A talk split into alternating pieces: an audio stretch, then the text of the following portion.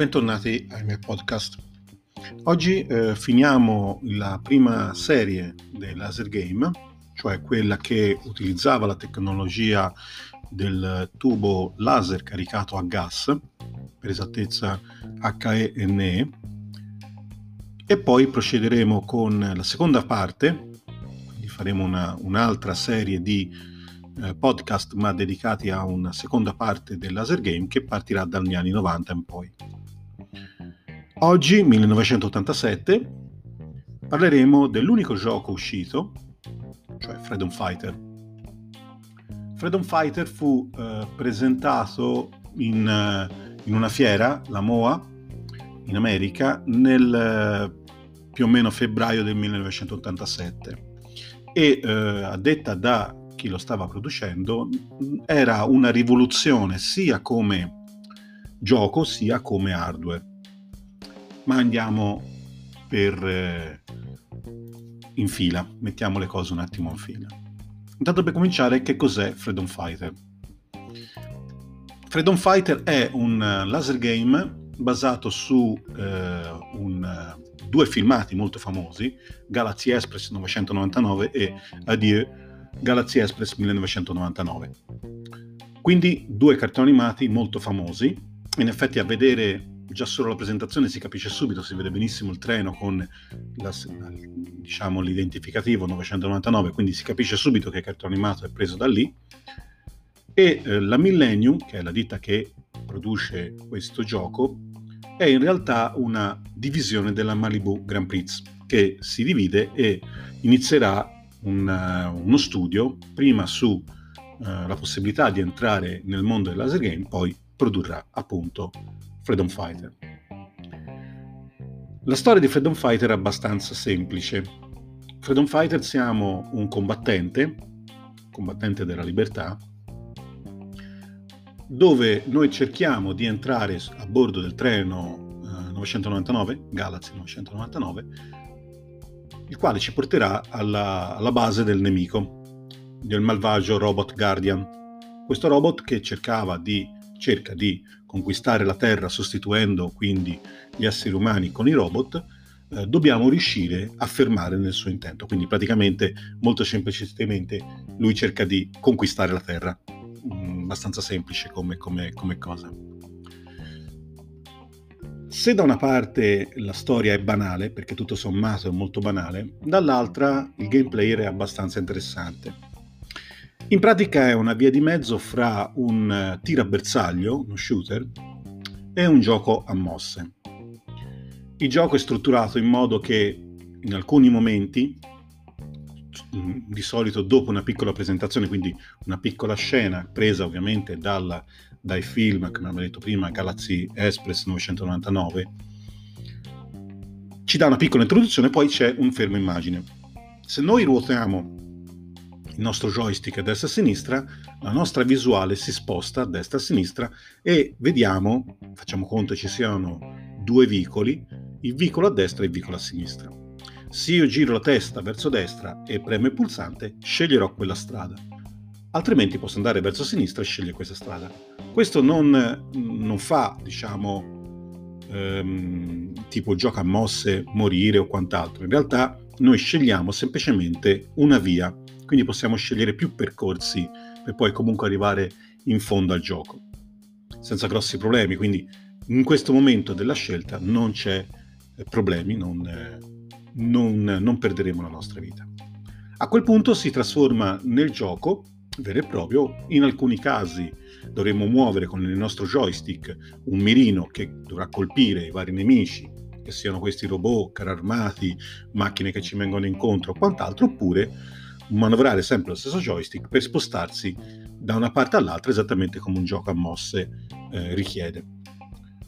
L'interattività è più o meno la solita che ha un gioco a mosse nel momento in cui si gioca a mosse, un pochino più vario nel momento in cui dobbiamo colpire i vari bersagli. Il gioco è parecchio difficile, devo dire la verità. Come posso dirvelo? Beh, il gioco in realtà in Europa sembra non sia mai arrivato. Stiamo parlando dell'87, quando oramai più nessuno credeva nel sistema laser game. e quindi già nell'85 ne erano usciti solo 2 titoli, quindi praticamente tutti avevano abbandonato questa idea. Ma la Millennium aveva questa grossa rivoluzione, che ora ne parliamo, tecnica e anche grafica. Il filmato, come avevo detto, è di Galaxy Express 999, ma da quello che leggo su un articolo che è uscito appunto nell'87, le persone che hanno costruito, pensato a Freedom Fighter, cioè Mike Drew, il presidente Gary Rudolph e il project manager David Riordan, hanno fatto un accordo con la Toei per fare alcune sequenze diverse da quelle del cartone animato per adattarle al meglio per il gioco. In effetti ci sono alcune sequenze, soprattutto quelle, chiamiamole tiro a bersaglio, che in effetti non ci sono nel cartone animato originale, e che quindi dà la possibilità, senza che ci sia un distacco, quindi la Toei ha fatto queste sequenze in modo che non si noti il distacco fra il filmato originale e questo, ha creato uno storyboard, quindi un filmato che è ben diverso da quello di Cliffhanger, che è un taglia e cuci. In Cliffhanger abbiamo diverse scene, alcune addirittura ripetute più volte, ma altre mischiate, e si vede anche che sono mischiate. Qui invece la sensazione non è di un mescuglio fra i vari tagli e cuci che possono aver fatto con questi due filmati, ma in realtà è un filmato molto omogeneo, che non ha momenti di blocco, e che ci dà la possibilità comunque di avere un gioco molto, molto fluido, come se fosse stato fatto il filmato apposta per questa tipologia di gioco. La seconda idea rivoluzionaria che avevano nella Millennium è quella di modificare il lettore Laserdisc. Entriamo un attimino nel discorso dell'hardware. La Millennium o la Malibu Grand Prix ha utilizzato per fare il prototipo altre schede di un altro gioco, che è Star Rider della Williams. Perché utilizza queste schede? Star Rider effettivamente, quando si gioca, il famoso gioco a motocicletta, quando noi muoviamo la motocicletta a destra e a sinistra, effettivamente abbiamo questo effetto che la nostra visuale si sposta a destra e a sinistra. Ecco perché sono state utilizzate per fare il prototipo le schede di Star Rider, per avere quell'effetto che ho parlato prima, per esempio dei due veicoli, di poter selezionare a destra e a sinistra come se si girasse la testa. Il prototipo è leggermente diverso dalla versione di produzione. Il mobile è diverso, in effetti secondo me è anche più carino, con indoor rettangolare, un po' più largo, sempre squadrato, ma una plancia più larga, un joystick migliore secondo me, e una scritta, una marquee molto grande, sempre scritto Freedom Fighter in rosso con sfondo blu come il CPO, però molto più grande.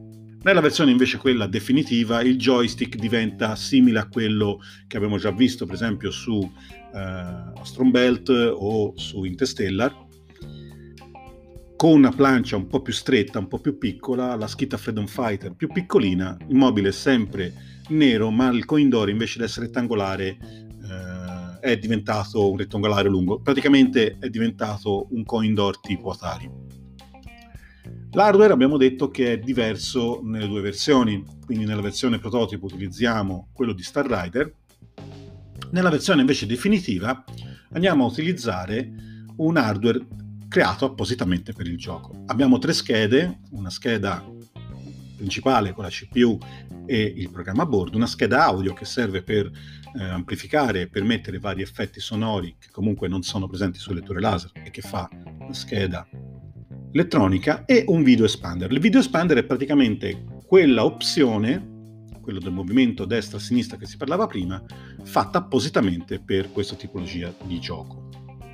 Il lettore utilizzato, e qui veniamo alla modifica del lettore, è un Philips 22VP931, cioè esattamente lo stesso che veniva utilizzato all'interno di Firefox, con tutti i vantaggi, con tutte le modifiche che sono state fatte per il sistema Firefox.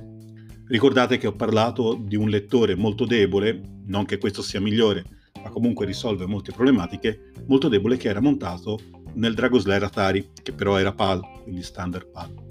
Il lettore di Dragon Slayer Atari era debole in diverse situazioni: scocche di plastica che si rompevano, materiali di plastica che diventavano molto rigidi, specchietti che si scollavano, motori per far ruotare il laserdisc che si rovinavano facilmente, essendo fatti con i 2 carboncini e via dicendo. Quindi un lettore di quel tipo lì aveva molti problemi. Il lettore Firefox migliora molte di queste problematiche, risolve tantissime problematiche, ma comunque non le fa scomparire completamente. Quindi ancora abbiamo per esempio lo scollamento degli specchietti, quindi quella calamita che è incollata dietro si scolla facilmente, per poterla rimontare bisogna smontare tutto quanto, quindi rincollarla e rifare tutta la taratura. Abbiamo sempre il problema minore, comunque il problema del motorino, che è stato modificato ma comunque non era ancora ottimale, e anche se le plastiche sono migliori, più morbide e tutto il resto, comunque negli anni poteva succedere comunque meno frequentemente, comunque lo spaccarsi delle plastiche sulla slita, quindi la testina non si muoveva più. Ma il perché hanno utilizzato questo lettore? La loro idea del problema del laser game era sul discorso che secondo la Millennium, il laserdisc si sporcava facilmente e quindi un operatore era costretto a pulire il disco e magari anche l'ottica ogni 6 mesi. Questo è vero in parte, perché è vero che il disco, ruotando comunque montato in quella maniera, era, diciamo, aveva più problemi di polvere. È vero anche che il disco si faceva abbastanza velocemente una pulizia, si premeva il pulsante, si apriva il coperchio, si puliva con un panno e festa finita. Quanto diverso invece sull'ottica. L'ottica serviva invece un tecnico specializzato, ma anche in questo caso non è che l'ottica si sporcasse così velocemente. Diciamo che le ottiche, se lasciate ferme, tutte le ottiche se lasciate ferme si impolverano e quindi hanno bisogno di una pulizia, ma se fanno sempre lavoro difficilmente queste si sporcheranno talmente tanto da fermare l'immagine. Il problema però era stato individuato su questo e sul fatto che il lettore scaldava tanto e quindi il calore andava a dar fastidio alla parte meccanica. Quindi cosa hanno pensato? Hanno pensato di creare una specie di scatola a 2 piani, dove un piano superiore ci sta tutta l'elettronica del Philips, nella parte sotto, quindi inferiore, questa scatola, diciamo, aperta, diciamo che ha soltanto le pareti e piano sopra e piano sotto, 2 lati invece mancano, veniva messo la meccanica per fare in modo che la polvere non entrasse, quindi non cadesse sul disco e nella meccanica. Veniva poi montata un coperchio sopra questa meccanica, chiuso da diverse viti, non meno di una ventina, dove intorno a questo coperchio c'era ovviamente una gomma, quindi si cercava di rendere il tutto il più separato possibile dal restante del mobile. Nella idea della Millennium, quindi, avremmo risolto il problema della polvere e avremmo risolto anche il problema del surriscaldamento, e quindi spostando l'elettronica sopra, nella parte sopra il calore sarebbe andato verso l'alto e quindi avremmo risolto tutti i problemi del mondo del laser game. Così non fu, perché come ho già detto il Philips non è un lettore che aveva solo questi problemi qui, ne aveva tanti altri. Quindi per esempio lo scollarsi dello specchietto e quindi bloccare comunque il funzionamento del gioco lo faceva ugualmente, oppure il fatto che le plastiche si indurissero e arrivassero a rompersi, anche in questo caso lo faceva lo stesso. Ripeto che il lettore utilizzato è quello di Firefox, quindi NTSC, e in effetti le plastiche erano migliori e quindi lo faceva meno frequentemente, però poteva farlo. Perché hanno utilizzato, secondo me, un lettore Philips invece di un Pioneer? Perché i Pioneer, come ho sempre detto, un LD3000, ma anche un PR8210, un qualsiasi lettore Pioneer di quell'epoca era migliore come costruzione. In effetti è più facile oggi come oggi, e stiamo parlando del 2021, trovare un Pioneer che si può far funzionare con poco, una pulizia e poco altro, che è un Philips. I Philips di solito si vanno a pulire, si vanno a sistemare e scopriamo che ha qualche problema in più e quindi serve personale più specifico per poterlo riparare, tarare e tutto il resto. Quindi è più difficile trovare un Philips che funziona, mentre un Pioneer è più semplice nel 2021. Figuriamoci in quei momenti lì, quindi il Pioneer era sicuramente più solido. Ma mentre il Philips è costruito in una specie, immaginatevi, scocca di plastica, tipo vaschetta, chiamiamola così, ovviamente molto grande, dove veniva avvitato su questa scocca la parte meccanica e le parti elettroniche, e quindi basta semplicemente svitarle e possono venire via senza grossi problemi, nel Pioneer invece la parte in plastica è soltanto un'estetica. Ciò vuol dire che io posso togliere la parte di plastica, ma l'elettronica e la meccanica sono in realtà montati su uno chassis in metallo. Questo comporta più problemi nel cercare di dividere la parte ottica dalla parte elettronica. Inoltre la parte elettronica sono montati in modo tale che se le voglio dividere dalla parte meccanica devo fare lavori molto più profondi che non delle piattine di prolunga come nel Philips. Ecco perché secondo me hanno utilizzato il Philips, utilizzando un lettore più semplice da poter smontare e mettere in questa maniera, hanno optato per questo pensando di risolvere ogni problema. Come già detto, così non fu. Inoltre il gioco, uscendo nell'87, ormai avevano perso interesse un po' da tutte le parti e quindi questo gioco non fu un gioco di successo. Sicuramente è un gioco molto raro, è un gioco che non è comune in America, perché è stato prodotto per l'America in America. La Millennium era americana. Ne hanno fatti abbastanza, non tantissimi, però tenete presente che di tutti quelli prodotti al momento sappiamo ne esistano due, che sono la versione di produzione e uno che è il prototipo. Il prototipo e uno di produzione sono in mano a un grosso collezionista e sono perfettamente funzionanti, mentre un altro di produzione è in realtà non funzionante, almeno oggi.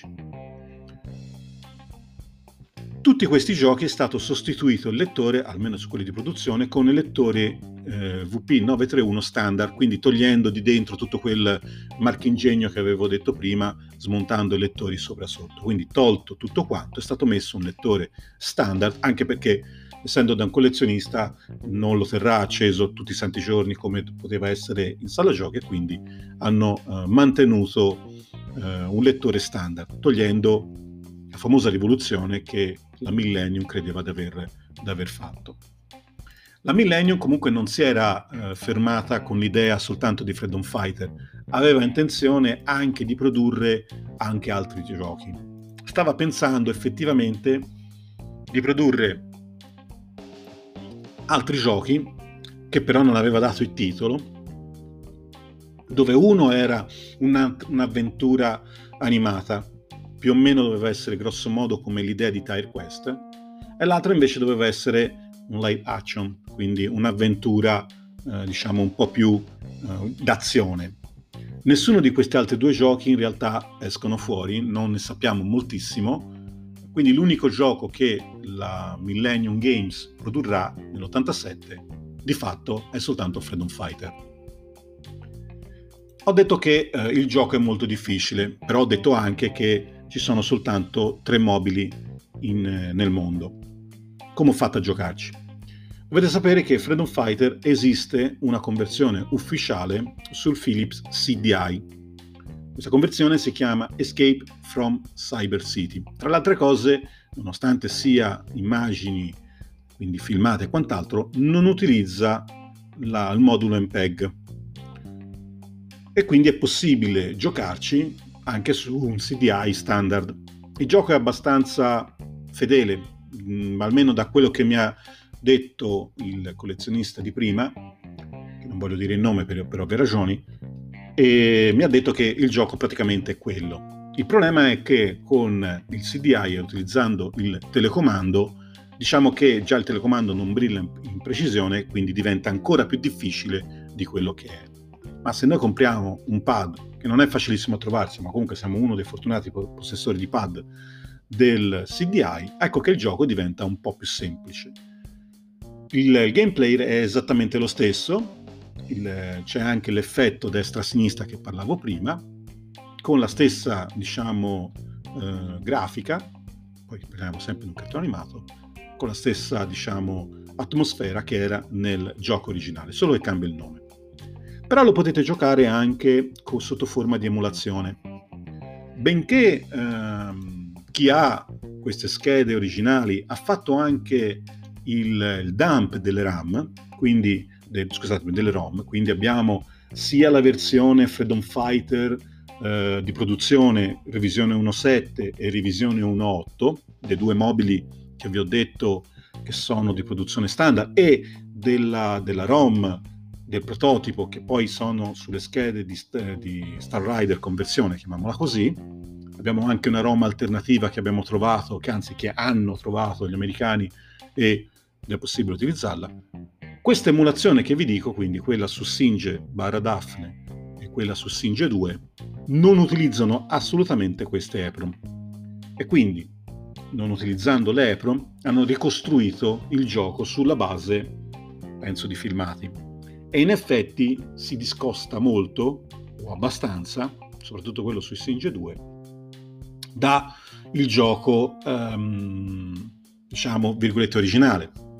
È possibile vedere Freedom Fighter originale in funzione, perché è stato portato in alcune manifestazioni, è possibile vedere sia il filmato del Freedom Fighter prototipo sia il filmato del Freedom Fighter originale. Diciamo che la nostra speranza è che qualcuno utilizzi le ROM che sono presenti all'interno, che sono disponibili, ROM revisione 1.7, 1.8 oppure quelle del prototipo, e del filmato che comunque gira, quindi il filmato del Laserdisc c'è già, e che ne crei una simulazione un po' più fedele. Io me lo auguro moltissimo, devo dire la verità, ci spero sempre. Il gioco è piuttosto particolare, perché anche qui ci sono da dover fare vari skip, vari salti, quindi non sarà facile fare questa emulazione. Comunque diciamo che, volendo, essendo un programmatore, io non sono un programmatore, sarebbe anche possibile. Una delle ultime cose che vi voglio dire è che come gioco, anche se poco conosciuto, devo ammettere che invoglia a cercare di andare avanti, crea un'atmosfera molto un po' cupa, però interessante, e che sprona il giocatore a continuare. In questo è veramente un successo. Secondo me anche il titolo, se l'avessero fatto uscire un pochino prima, forse nell'85, meglio sarebbe stato nell'84, questo gioco con tutta probabilità avrebbe avuto un successo maggiore. È arrivato in Italia? Da quel che so io, no. Non ne sono mai arrivati in Italia di Freedom Fighter, credo che non siano mai usciti neanche dall'America, perché anche i giapponesi lo conoscano, ma perché come noi lo hanno visto su internet, però non hanno mai avuto la possibilità di averlo, almeno sembra, in Giappone. Quindi praticamente è un titolo molto raro, ma solo presente in America.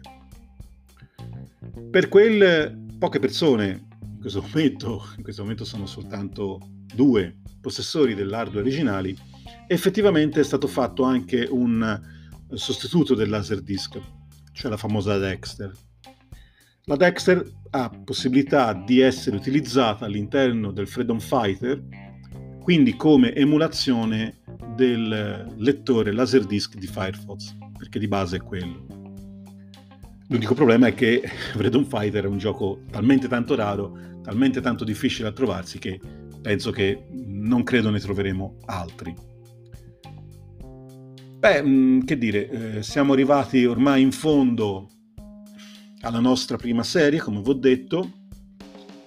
Abbiamo parlato di diversi titoli, siamo partiti dall'82, il primo gioco dell'82, che era un gioco di corse di cavalli, Court and Horse, per poi andare avanti con Badlands, Casino Strip, Space Ace, Cube Quest, Dragon's Lair, Astron Belt nell'84, poi siamo andati nell'85, poi l'83, insomma abbiamo fatto un percorso molto lungo dove tutta la prima serie di laser game con il tubo laser caricato a gas ha potuto sfornare.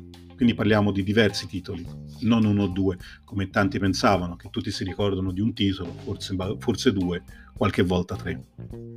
Ce ne sono ancora.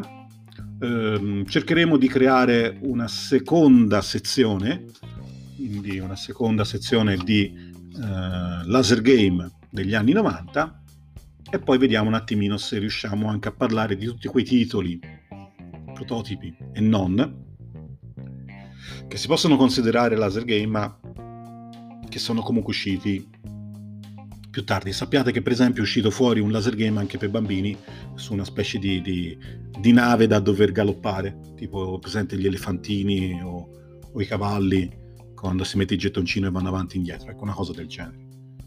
Vediamo se riusciamo a parlare anche di questi particolari oggetti.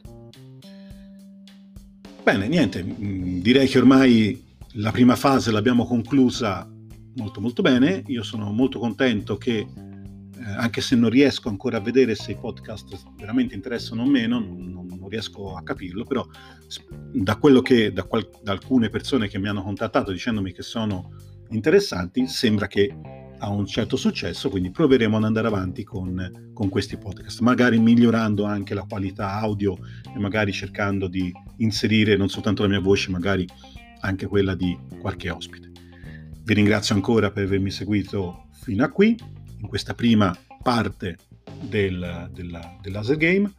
Ci vediamo nella seconda parte del Laser Game. Grazie ancora, io sono Igor Maggiorelli, Igor Stella, vi saluto, alla prossima puntata. Ciao ragazzi.